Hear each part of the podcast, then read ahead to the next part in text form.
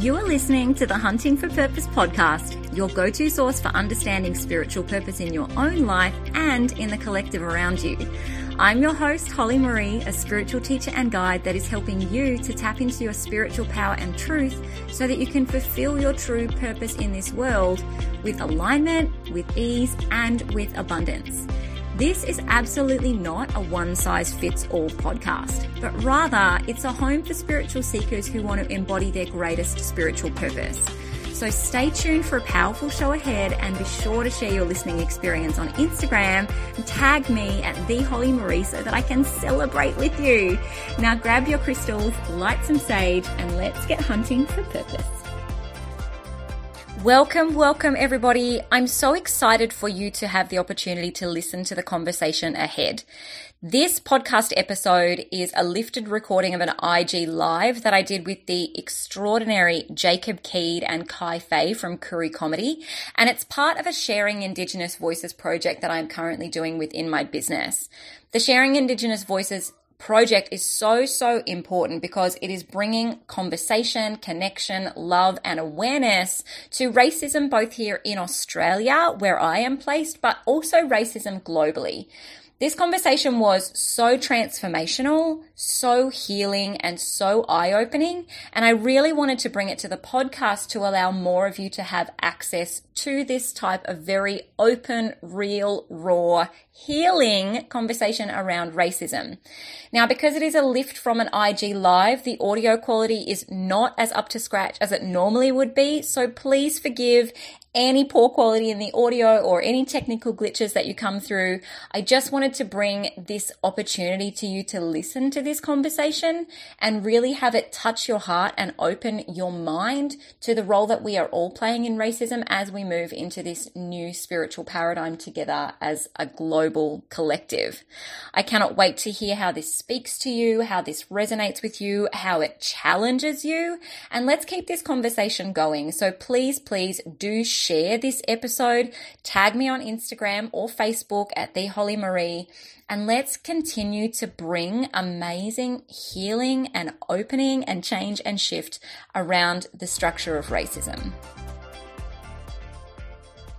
So, to officially kick off tonight, before I introduce these two incredible gentlemen to you, I would like to start by acknowledging the traditional custodians of these lands and waters of all of Australia, um, the Aboriginal people, and the traditional custodians of the ACT, which is the Ngunnawal people.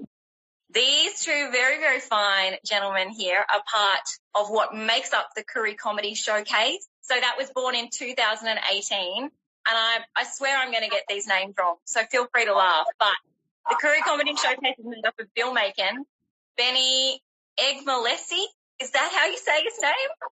It, was I close? Was I say egg we're just going Betty Eggs. Betty Eggs. It's Egg Melissa. Oh, egg We're not even sure. Yeah, Look, everyone's- yeah, it's all good. Betty Eggs. Betty Eggs. Benny Egg. We're close. All right. And of course, Kai Fay and Jacob Keed, who we've got here joining us tonight.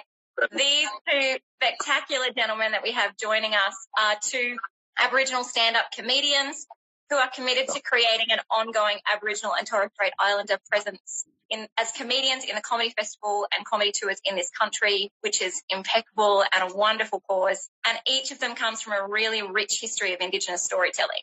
So a little bit more about the two of you. Kai, hey Kai, Hi. over there. Kai Hi. is an Aboriginal entertainer, actor and proud father of a beautiful young lady. Kai has an incredible sense of humour, which I'm sure we'll see tonight, which incorporates Yeah. personal aspects of his life, being a dad, the witty remarks of his now teenage daughter. I'm looking forward to that. Um, also, the bizarre truths of life in the age of technology and sexual identification, and he uses all of that to capture his audience. Jacob, the Black Harry Potter Keed. I want to know about that in a minute. Say oh, hey, Jacob. Jacob is a proud Wiradjuri, Tubbaga and Kamilaroi man born and raised in Canberra. Did I say all of that right? Did I get those words Yep. right? That was perfect. Practice, yes. Yeah. Jacob has been a regular in the Canberra comedy scene for the last two years and is one of the most sought after young comics in the nation. He's going to debut his unique brand of humour to a national audience this year in 2020. Hopefully, when we lift some restrictions. Yes, mm. return to some sort of social life. So, gentlemen, I cannot quite articulate in words how honoured I am to have you both here sharing this platform for tonight. This is it's it's an incredible privilege. It is an incredible privilege um, for me and for everybody who is watching. So thank you for your energy, for your time, for your insights, for your humour. Um, this is a real gift. So thank you for being here with us. No problem. Thank you for having us. Yeah, thank you. Like, we, we really appreciate the opportunity for, uh, you know, to be on your platform, you know. Yeah, have a chat. Yeah, yeah. And pretty much just, just have open discussions around society, especially around, you know, Black Lives Matter, but also things that affect Aboriginal people or things you just want to have open discussion about, yeah. you know. Yeah, whatever, yeah, whatever you want to talk about, that's fine. So good, so good. We got a way to go in Australia, but I'm so keen to keep having the conversation, you know, and just keep it going. So before I get into the questions, we've got some questions from the audience and some pre-prepared questions. I have to know how the two of you fell into comedy to start with. And then how did you go from that to forming the Kooroo Comedy Showcase? Because quite a stretch. Oh, oh, yeah, I guess I'll go first. um, so how, how did I get into comedy? Obviously, you know, you, I grew up around comedy from a very young age. I, my parents let me watch Fast Forward and, and all that sort of, all that sort of Australian comedy on, on television. And, um, I come from, you know, obviously very rich, as you said, rich storytelling. My mum's, you know, one of 11, so big, big family. And, and, and so you always, your big family gatherings. But how I actually got into stand up is, uh, when I was 24, I had gone bankrupt, lost my life was pretty much, you know, down the toilet and I went to Melbourne to get back on my feet, lived with my mum for a little while and been in Melbourne a couple of weeks, and I just happened to meet uh, an Aboriginal comedian by the name of uh, Shiralee Hood um, through a mutual friend. And after a conversation, she's just like, "You're a pretty funny guy, you know. You should get into into stand up." And I kind of figured, what else have I got left? All this?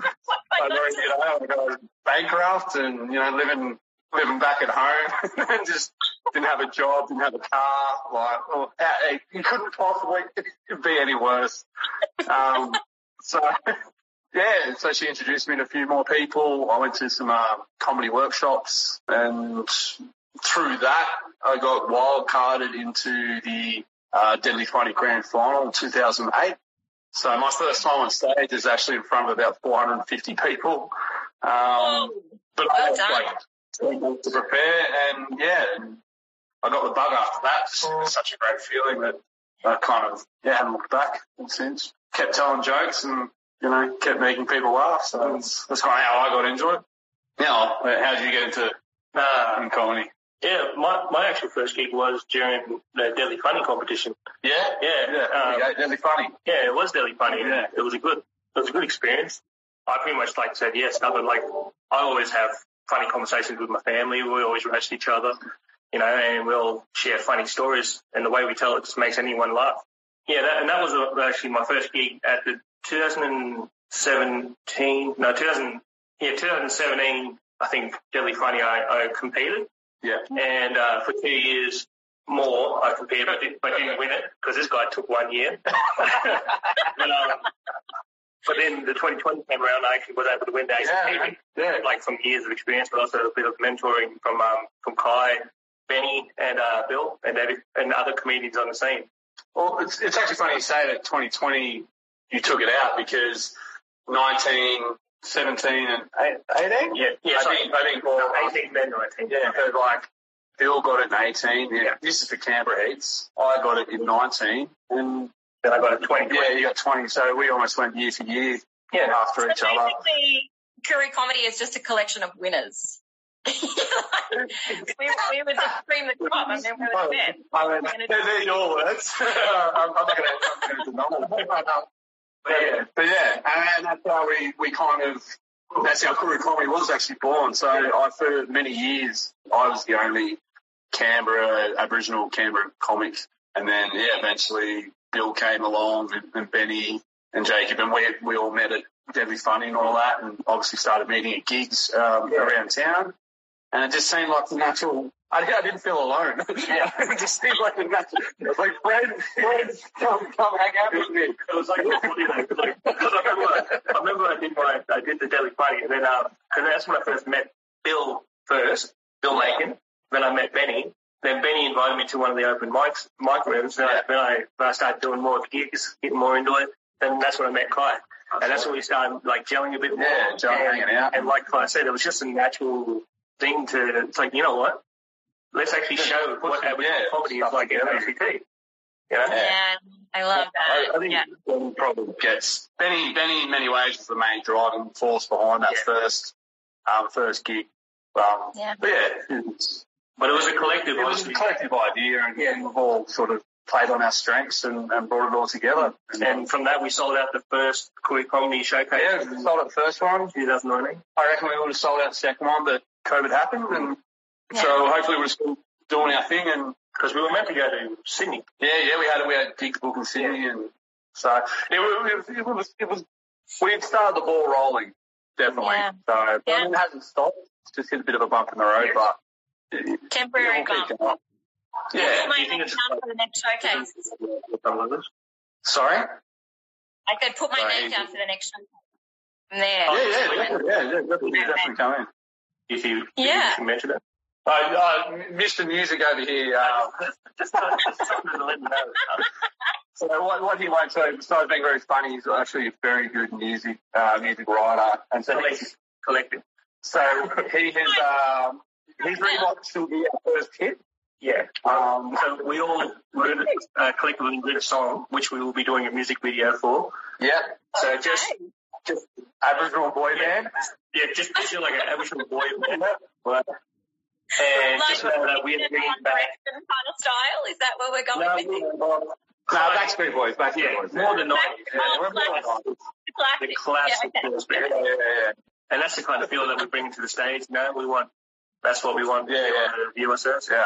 But just just oh, stay tuned because more of that stuff coming up. I'm, I'm definitely Sporty Spice. The same I want to like Baby Spice, I guess. the world definitely needs an Indigenous male group of Spice Girls. It does. Oh, it's what yeah, yeah, yeah. out for. Yeah. But just stay tuned. Just stay tuned for the Dream Team Lovers because that's who we are. Yeah. All right. Yeah. Okay. let's let's dive into some questions, Jen. So we have a few questions that came in from my audience over the week.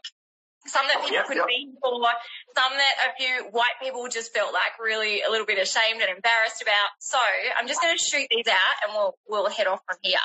So the first one is, how can I be genuinely inclusive of people of colour and Indigenous people offline and online without it coming across as centering? So when you say centering, what do you mean? So centering is kind of a big thing that seems to have come out from the states at the moment, where mm. white people, in wanting to have a conversation about the Black Lives Matter movement, are putting their feelings and their thoughts front and center, when when ah, really okay. it needs to be people of color who are taking the stage. Mm. It's a good question. It is a good question because, like, have I stumped you? Think, When you no, no, it's actually not a. It's it's many different issues. I think with that. One, is media has always had white people in positions of telling the news. Yeah. And telling the media. Yeah. You know, so that's one, that's one like contributing factor because it's just someone telling the news. It's just someone employing a white person to tell the news. And this Black Lives Matter is just another piece of news. That's one. But then you get those other people that, that, that pretty much let their, let their ego come into it. Yeah. You know what I mean? and they feel like they it's their social responsibility to tell the news uh, from what they see from the point of view. And what I see as an issue with that is one, they're not they're not black, yeah, and two, they don't have the point of view of a black person. Yeah. So if you really want to not become someone that's look being seen as someone that's centering, yeah, include Aboriginal voices such as what you're doing today. You know, because you can honestly go on your social media platform, have a lot of lot of media follow you, and you can have your point of view on it. But the thing is, at the end of the day, you, you're, you're not people, of a person of color. No, I'm a white So, person. I, I only Yeah, know yeah, white person perspective. Yeah. Yeah, well, I think I think it's um like that's yeah kind of what Jake's talking about is yeah I think and listening that's always always has been the the fundamental of any sort of open dialogue which is just to sort of listen and I think what a lot of people don't overcompensate I guess like just be honest with your be honest with yourself so listen obviously I think that's where centering comes from people trying to overcompensate their sensibilities and trying to sort of go you know I understand but they're also in, in doing that, they're trying to put themselves into that position. I could be slightly off the keel here, but yeah, trying to put themselves and don't just yeah, just listen and try to sort of empathise, Yeah.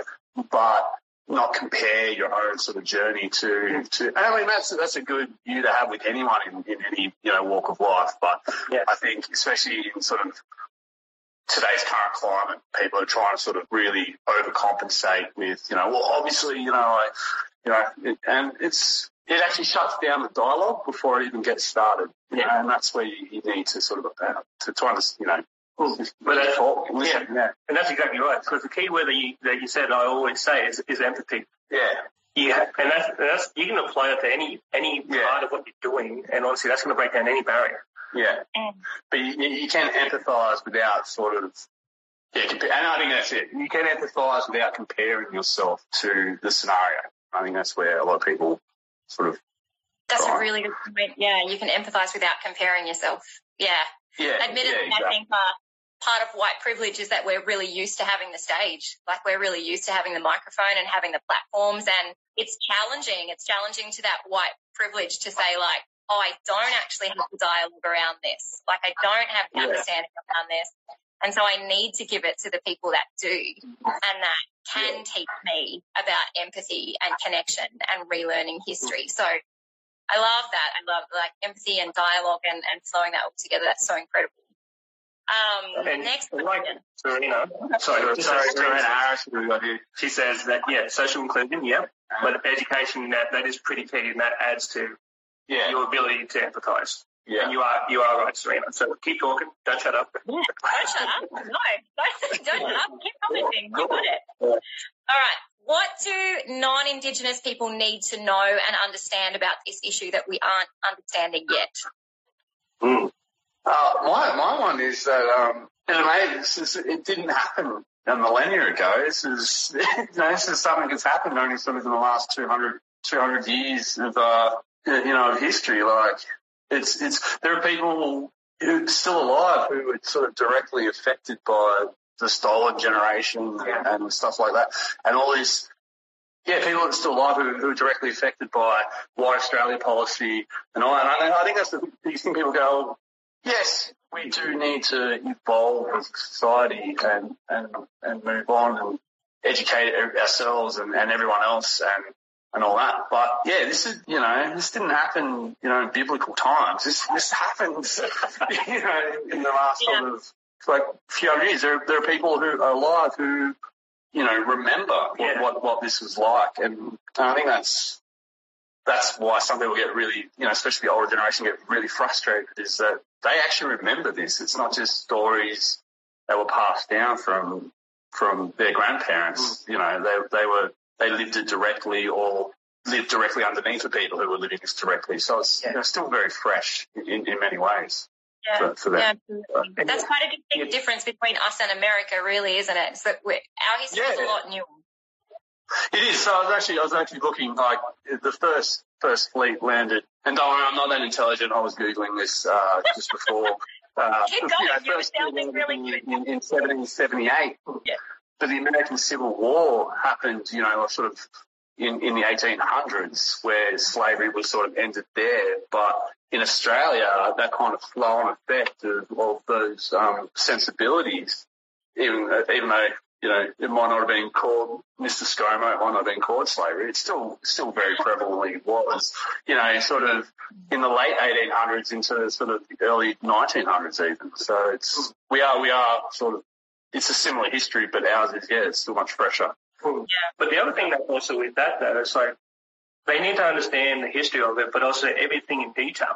You know, from the policies that were created Yeah. and the effects of the policies that that was enforced on people, because when you look at the policies that was out through history, it's pretty much repeating itself. Yeah. You know, like I know the stolen generation was not so long ago, right? But then you look at all these other policies in today, that's just, just one topic. Even from the treatment of Aboriginal people, you look at the treatment of Aboriginal people today, it's like nothing changed and it's still repeating itself. Yeah. But I think the issue that I see Aboriginal people that I know that think of non-Indigenous people that have to understand is that, like I said, it's not it, it's not that long ago and it's still happening today. And it's it's what's happened in the history. You need to understand your history, the effects of it, but also understand how that sort of plays in the present as well. Yeah, such a good point. We have one beautiful young Indigenous woman who's joining me for this Sharing Indigenous Voices project. She's 22 and her mother was a stolen generation. So even for me, that was, that was really challenging to, to realize like there are very much still living, thriving people who were part of this racial Yeah. atrocity. Yeah. And for Yeah. people to say get over it, it's like, how can you get over it when it's your own family and you know it? Yeah, yeah, it's, and that's yeah. So it's it's when it's still so fresh. It's still fresh. It's, yeah, it's know we're still seeing sort of direct. Mm. Oh, what's the word I'm trying to think of? Well, you see the direct effects of it. Yeah, the direct effects of, Like, of, of what those policies were. Like there's, there's like there's some elders, right, that are that refuse to even talk about their time taken away, and that's the only way you heal when you confront it. That's how I see when you want to try and heal. Yeah, But that's how Oh, fresh well, it is. even even coming up uh, next weekend, my mother and my auntie travelling down to uh, Denali to check out a, a museum there to try and piece together a bit more of the family history because you know it was lost. Um, like I, know where like where my great grandfather came from, the Jardadrong down the Loddon River in, in Bendigo, but it's yeah, it's for us to, to piece together. It, it has actually been a process of, of and like you know, you can't just pop down to births, deaths and marriages and, and pick up what you should be relatively easy information for people to get. Whereas they're actually, you know, planning like holiday trips to travel to these sort of, Yeah. you know, to try and find, you know, there's not even a guarantee the information they're looking for is going to be there. You know, this is, this is going on, you know, on, on a maybe that, yeah, we've got to go check out these sort of museum records to try and Even like other Yeah. stuff like ancestry.com. There's like, you know, white they, people, they don't white people like I've seen white people go on it, and a lot of the details just line up. But ours, in my case, They don't test for Aboriginality yeah, on Ancestry.com. because they don't have enough information. they don't have enough information. They actually, like, I actually did the test and um, found out they don't test for Aboriginality. Um, they don't test for Aboriginal. There's there's not enough Yeah. Research going to genetic markers And of uh, even- Aboriginal people. and even going through like family information, like for mine example, I was only able to go back to as 1930 or 1890 something. Yeah. And then you got these other other other people from different races that have their cultural information, they have their family history, and they know who they are. They have their culture. Us, we're we're still fighting for it, and in many cases, the only thing that we've got left is who we have now. yeah. Like I, I, I have puzzle. yeah, it's a puzzle. There. And that's what Aboriginal people fight to sort of, a lot of Aboriginal people fight on a daily basis. Yeah, that is startling. I think when I put that in context with the knowledge that Aboriginals are the longest living Indigenous culture in the world, mm. that to this modern day, it's it's a struggle to find your own history, which was obliterated by white Yeah. people. Mm. Yeah. Like that's horrible. That's Hmm. horrible to experience that, and I wasn't aware. So thank you, thank you for for bringing insight and knowledge to that. Do you think that Australia as a nation, in terms of like our understanding of Indigenous heritage and our our own systemic racism, do you think that we've progressed at all, or are we just kind of in this holding pattern?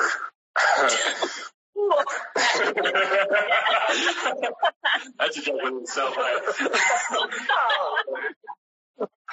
I think, I think there's look, I think there's definitely a level of progression in more recent more recent times. That the progression is definitely, but yeah, like we, I didn't learn any of this in school. Um, like I knew I was Aboriginal in school. Like when I was in primary school and stuff, I knew I was Aboriginal. You know, you meet my grandmother, you know you're Aboriginal kind of thing. When you, your grandma's as dark as that. You say I knew I was Aboriginal, but that's like about as all I knew was like I'm Aboriginal. I didn't actually know what sort of Aboriginal culture was, or none of that was taught. Um, I didn't realise that Australia had the history that like that we did, and this is only back in the 80s. Mm. So I do think there is a, is a level of progression, but it's it's been it's only been recent and it's been very late coming. Yeah, you know, I think that's that would be my my view of it. But, but you are right though. Like it's only in dribs and jab, uh, dribs and drabs how we're moving forward a little, and yeah. if, like if, like a little is better than nothing, of course. But still, when you think about it, like in today's subjects, they're teaching things like American history, like their Civil War. They're teaching things on, they're teaching French as an elective. When we we got our own actual language idea, yeah. we got our own history here. Well, no, that's a good point. Like I learned, yeah, more about foreign countries than I did about our, you know, about our own country. Yeah.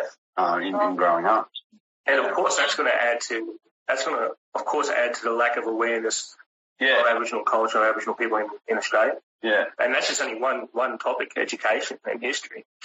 Yeah, for sure. I was even saying to my husband before we jumped on this call, as I was like reading through the bios, I was like, why did I never get taught how to speak Aboriginal language, like how to how to pronunciate it, how to read it? It just was not part of the education system yeah, no. and still remains not part of the education system. Like that's baffling to me that Aboriginal people are custodians of this land. And yet you're right, we're learning French and Chinese and German and Japanese and American. What was that? So I was counting. I, I learned German in, in, school. I was counting in German. Eins, zwei, drei, vier, fünf, sechs, sieben, acht, neun, zehn, elf, twelve, and then there's one thing. Comedy showcase taking over Germany. Oh, yes, I would like it. Is that what you said?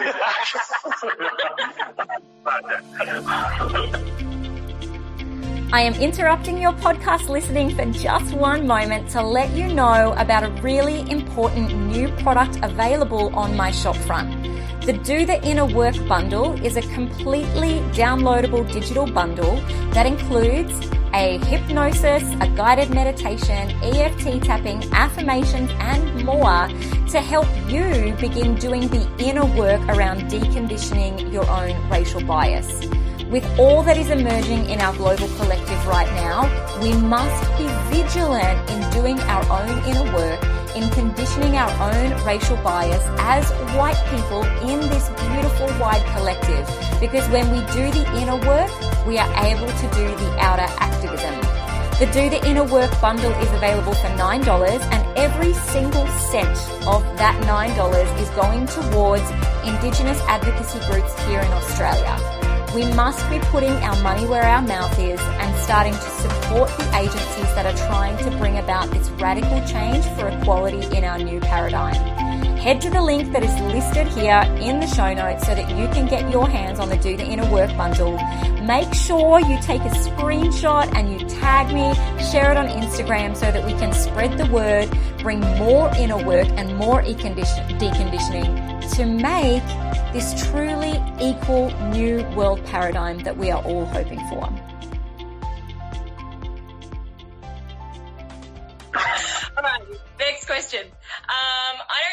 Indigenous friends or family. How do I meaningfully connect in real life with Indigenous people beyond reading books or watching documentaries? actually, actually, that, that actually makes me think of a comedy show I once did about um, if you do not have an Aboriginal family, one will be assigned to you. uh, no, Basically, I'll, I'll let you go first. I'm just thinking of jokes at the moment. Yeah, I got the question at the I'm just thinking, like, like, and, and please, the person who wrote this, please don't feel shame for us laughing at it. It's just, yeah, like it's just it's a usual question, but um, yeah. but it's an easy answer. Yeah, I think actually Serena, uh, Serena Harris did talk to one. Yeah, yeah, fine. fine. yeah, she, she answered. Thank you, Serena. Yeah, talk to one. Talk to one. Talk to an Aboriginal person, you know, and and if you feel like you're gonna like offend them, it's like maybe just make hi, I heard you're Aboriginal. Can I get to know you? Don't don't say like that. like, really? You know? Ah, I, I think it's like with anything. I mean, I, I, have I've done it more, lots of times in my life when I like don't understand something, you know, in my LGBTQ community or stuff. I've actually just said, look, I'm not trying to, because we do. It, it's stupid. We kind of live in a world where it's expected that we should know everything. You know what I mean? So if you try, and, if you are ignorant about something, you know, and you, you, you say something, people are like, how could you not know that? But we're not born learning, knowing how to read and write. So, I mean, we're all going to learn something. So I think if you're just respectful and just say to someone, hey, I would genuinely like to know about this. Please, can we have a have an open conversation? Um, Yeah. You know, excuse my ignorance, but I'm trying to educate myself. Yeah. And that's how. I mean, that doesn't just apply to Aboriginal. It applies to anything you don't know about, really. And that's pretty much, that is totally right because like, if you just want to connect with anyone, say up front, you know, like I may not know much about your culture and if there's anything I say or if it comes off I'm being a bit ignorant or unaware, Yeah. please let me know. You know, that diffuses so many in, in any uh, friendship relationship. Yeah. Yeah, so good. I'm just thinking of like, you know, the white Australians that, that live this very like fabricated white life. Like you got a white family and you live in a white neighborhood and all your friends are white and the school that your kids go to is white and you know, it's just, it's, it's black, white, white, white all over. Where, where would you suggest that people who are in that situation start? Like looking at Indigenous community groups or advocacy groups or something like that? There's, there's, we've got cultural education centres.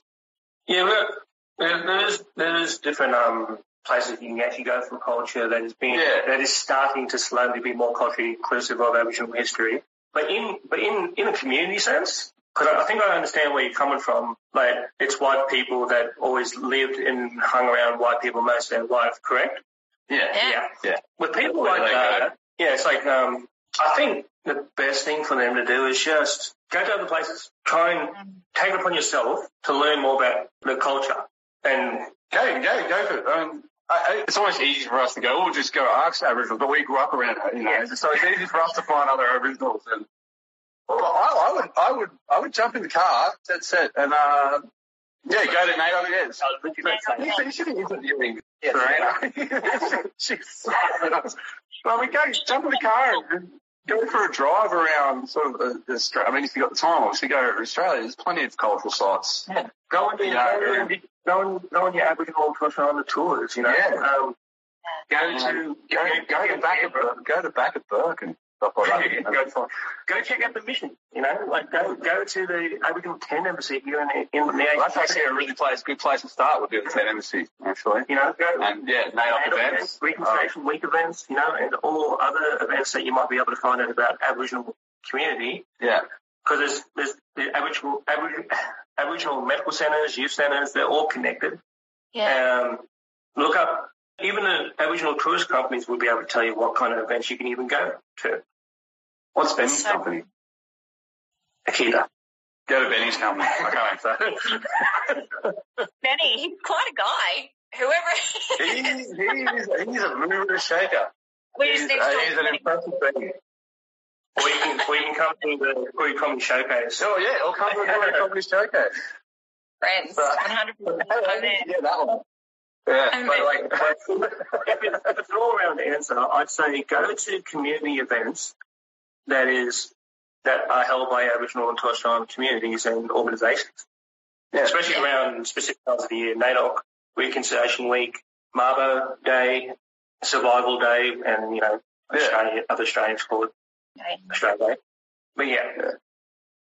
So Yes. many, many different many different days. The resources are there. The resources Yeah, are there. yeah. Yeah. Well, actually, we're actually lucky that we live in the time we do with smart technology, smartphones and all that. Like, if you if you genuinely want to go find, like, I I'm famous for it. I just if I don't know something, I just Google it now. Like, we live in that world now, so it's it's probably you know that's how I found out you know sort of dates around uh, the American Civil War and stuff like that that I mentioned earlier. I just we, we're actually this is probably the great time to be having these conversations because the information is is so readily available now if, if you want. And spreadable. Spreadable. Yeah. Get it out Yeah.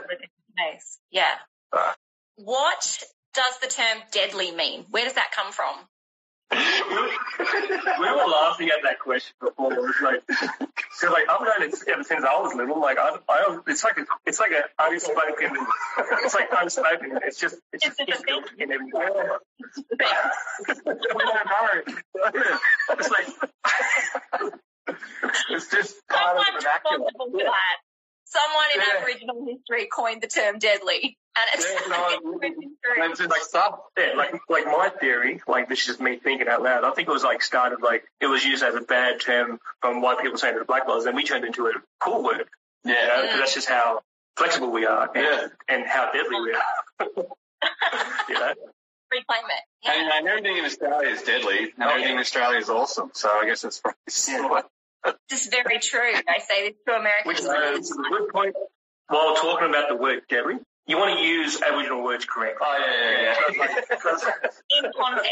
it's, Got to use them in yeah, in context. context. it's like you, you do not want to put up a sign in an Aboriginal community saying drugs are deadly. It's like, yes, true. True, it is deadly. Oh, deadly. But it ain't deadly. But also deadly. you know? So yeah, you gotta, you gotta know Yeah, you gotta, you gotta, yeah. where you where you're using it. Yeah.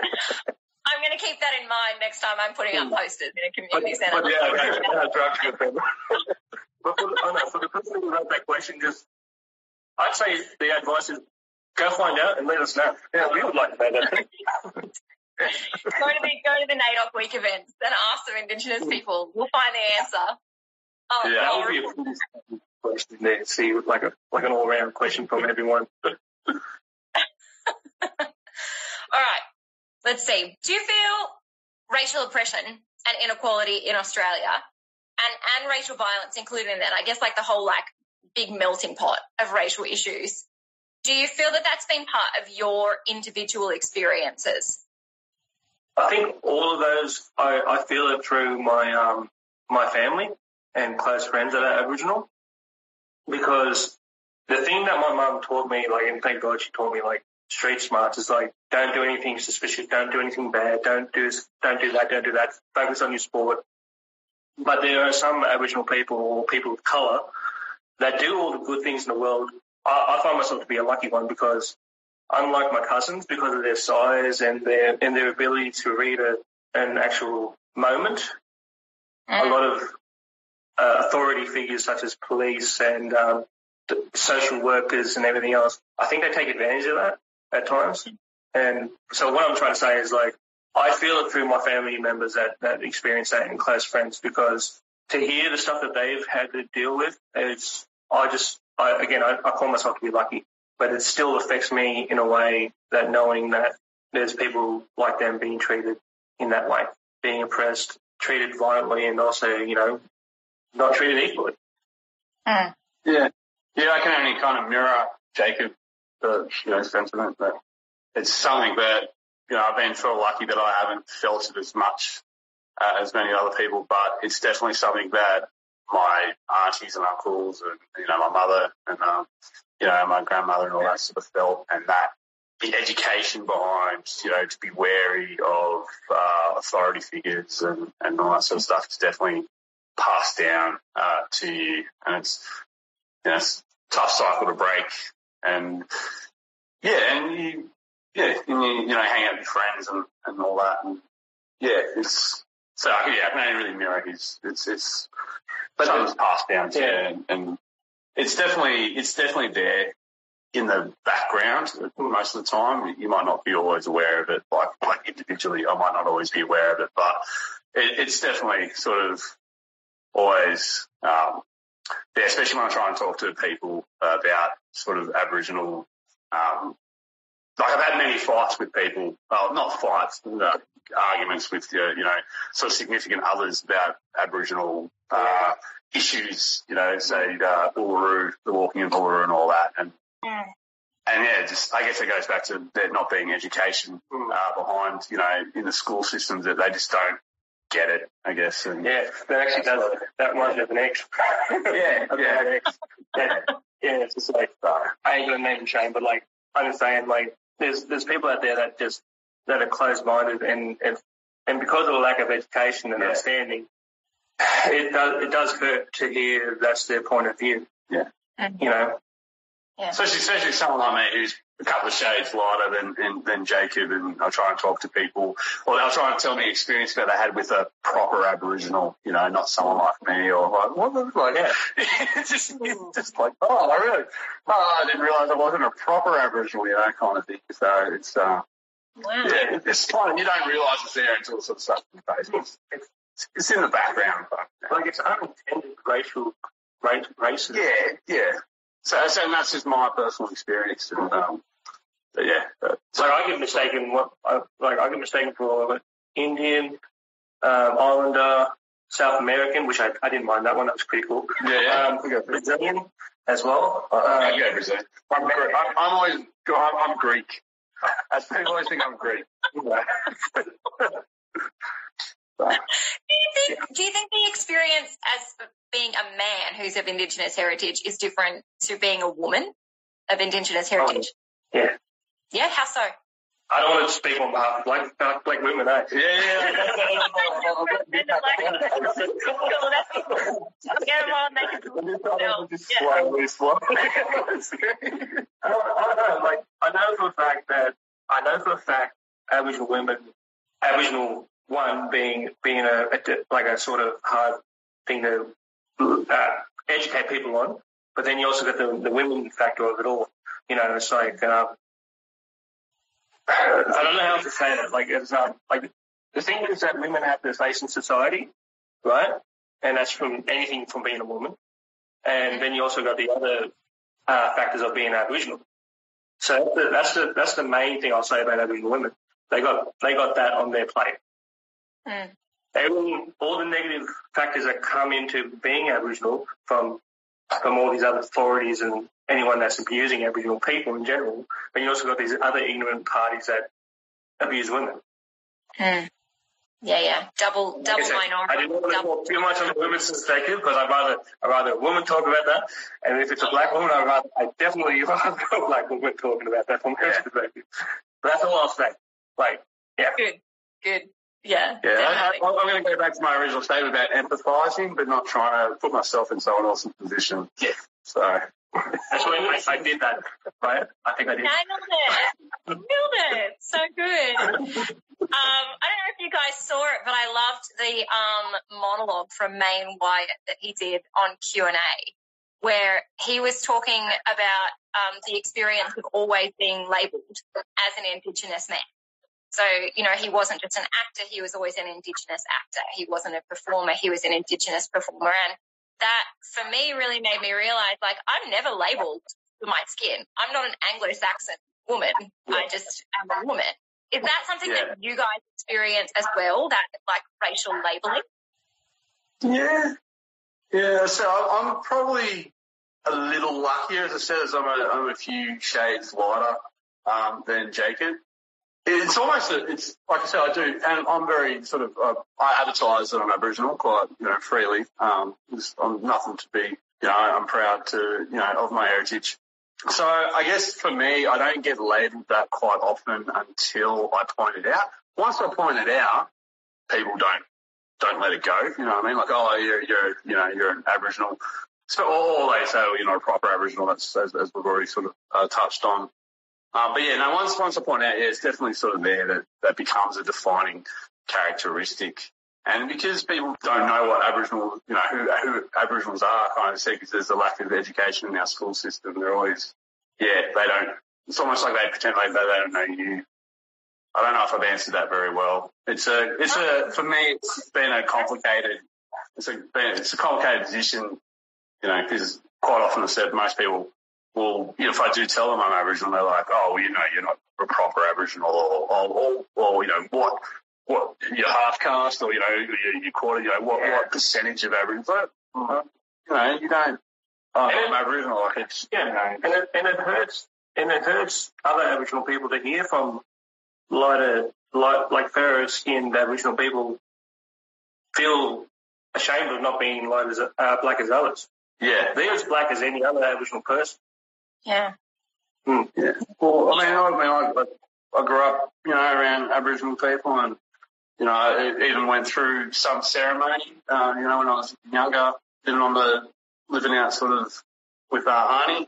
That she was she was an elder of the area, and I used to go out and visit her quite often, and you know, even went through. So yeah, I, might- maybe I'm going a little bit off the subject, but yeah, it's sort of weird when people tell me that I'm not a real, you know, real Aboriginal or something. It's like, well, I've, yeah, I've actually done the ceremony and, and I've, you know, tried my best to, to learn all these things. So I'm not really sure what makes a, you know, as Arnie always said to me, it doesn't matter what sort of, it's how black you are on the inside that, that matters. And, um, to quote Kapinuri, Kevin Kapinuri, very great Aboriginal community, doesn't matter how much milk you put in coffee, it's still coffee.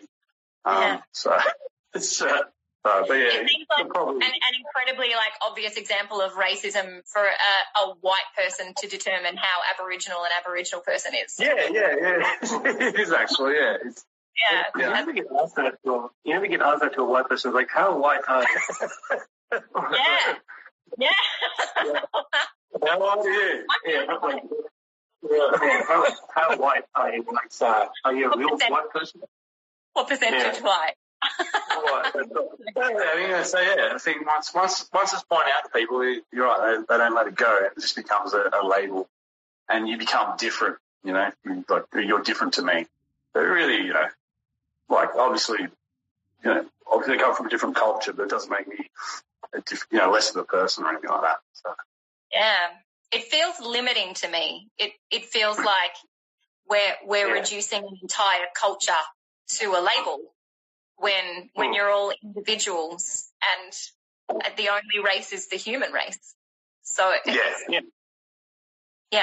And that's actually, but that's actually a good point. The more, the more you sort of put labels out there, the more people put you in a box. yeah, Like, yeah, so you're Aboriginal. Okay, you're Aboriginal, you're an Aboriginal male, yeah, and you're an Aboriginal person that doesn't know his culture. And it's like you put into that, but and- and Yeah. when they know it, it's like they, they, they sort of put you in a box without even meaning it, but there's some that do it intentionally, but Yeah. Why do you guys think that the the Black Lives Matter movement and the the horrific death of George Floyd, why do you think that that has reached a real boiling point in America, but is Mm. still pretty ignored here in Australia? I, I actually had a very good conversation about that today with a good friend of mine, to tell you the truth, because I have a lot of non-Indigenous, non, non-Aboriginal friends that I, I that I encourage to ask any question around this type of stuff, you know. And she was actually from America, and I actually asked her, "What is your thoughts on this?" And her honest, actual thought, which I never would would have heard from a white person, actually to my face, to a black person's face, she said it to me and says, "In all honesty." I never saw it growing up. And I'm like, and I had to ask, how could you not? Yeah. And she says, I was never conditioned to see how people treated other people. We never was brought to those areas. We, we were never shown this. And that's what scared me in a way. Like, it's sort of like, wow, a person of your age was never conditioned to, again, empathize or shown or given the opportunity to empathize with people from showing what's happening in the world. You know, I, I, I am very sad for, you know, George Floyd's death, of course, of course, yeah. you know, but that's just one of many thousands of deaths for African American, Native Americans, and Australian Aboriginal people, you know, and, or, and Torres Strait people. yeah, yeah. And because, like, you know what this just reminds me of? It just reminds me, like, it, it's, like, again, history repeating itself. George Floyd being being killed and how it turned into, like, a national, international story. It was just like um, Rosa Parks when she wasn't allowed on the on the bus, right? Yeah. What stemmed from that was the freedom, yeah, from Yeah. and what stemmed from the, the freedom rides. Uh, sorry, what's what stemmed from Rosa Parks not being allowed on the bus, and all the other um, movement over that way. It sort of influenced Australia in regards to the freedom rides, you know, Mhm. and yeah, I think. But to to add on to that, it annoys me how from history what it shows, it's evident racism has been going on for that long, and nothing still has been addressed in a systemic manner. Yeah, I think it, it's probably come to such a boiling point in America too, and and hit the sort of the world stage um, for two reasons really. Number one, it sort of what happens in Australia with um, deaths in custody and, and stuff like that has been very much behind what what Jake was talking about, how been very much behind closed doors. Um, so people don't see. Like I was actually telling uh, my best friend actually um, the other day about in preparation for this, I was talking to him about some things about once being surrounded by five police officers when I was a teenager, and I was just sitting there waiting for my mum um, to come work, and they were kept, kept accusing me of selling drugs and all this, all this, and and then you know why don't you have ID on you? And I'm like, because I'm 15, I don't carry ID, I don't have a license, dickhead, and all that. And I was just waiting for my mum to knock off work so we could walk home together, something. And he was just like, oh my god, I, I've never seen that, ever heard about that kind of experience. So in Australia, it's been very sort of behind closed doors. Where in America, and this this comes down to it definitely happens here in Australia. You know, no denying that. Uh, but in America, it's much more prevalent because their police have so many powers. And yeah. to the point, like, so like in Australia, like it's almost like we used to say our, our police uh, are, are taught to do it behind closed doors. We're almost smarter about it.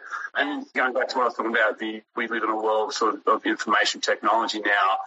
And in America, it's, it's, it's so prevalent that even while people are sitting there holding cameras, this cop thought he could get away with murdering a person. Like, like he's just like, like in Australia, I could only assume in Australia that, you know, if, if people are sitting there holding a camera on someone, going, I'm filming you murdering a human being, the cop might go, oh, uh, maybe I might want to take my knee. But over there, it's just so, they, they've gotten away with it for so long um, that it, so it, it, was very much in the face, uh, in everyone's face, in, in the, on the world stage, and that you know that footage got out so quickly that the whole world is uh, now talking about it. And it's a conversation definitely needs to be had on, on Black Lives Matter, you know, police brutality. Mm.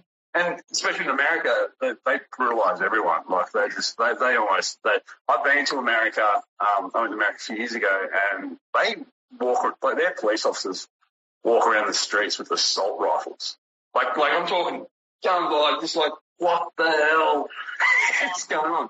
So I think for them, you know, yeah, so, and that's why I took hit the world stage because it was just such a blatant, um, abuse of power. And, and, you know, and, and he was just a, you know, he was a black man that the cop didn't care about to the point where he would happily murder him on camera. Like it's, so yeah, that's, that's why I think it's sort of spread, ignite the world. You know, hopefully someone really you know, hopefully George, you know, doesn't die in vain. Something really good sort of can come from all this. As one would hope. The other thing I also want to add to that is the other reason why I really do feel like it's fairly ignored in Australia is because it's it's not being told. Our story's not being told. Yeah. Because yeah. it's either they don't want to listen to our story mm. or they don't want to acknowledge their again their history. Yes, yeah. You know, they don't want to acknowledge their behaviour. Yeah. I thought uh, for myself when I watched the footage of um, David Dungay being murdered by six police officers in a prison cell on CCTV footage, I think that, that really speaks to what you're saying, Kai, that in, in Australia we have this real like behind closed doors, underground, yeah. in secret yeah. brutality. And that was almost more challenging for me because I thought yeah. if it's still so secret in Australia, how do we find it? How do we see it? How do we cover it? How do we bring it to justice when, when it's not it on camera? So, yeah. Because if you look at you look at the um, what's the, the inquiry into Aboriginal deaths in custody, that will that one was it's only scratching the surface of what's really happened. But like yeah.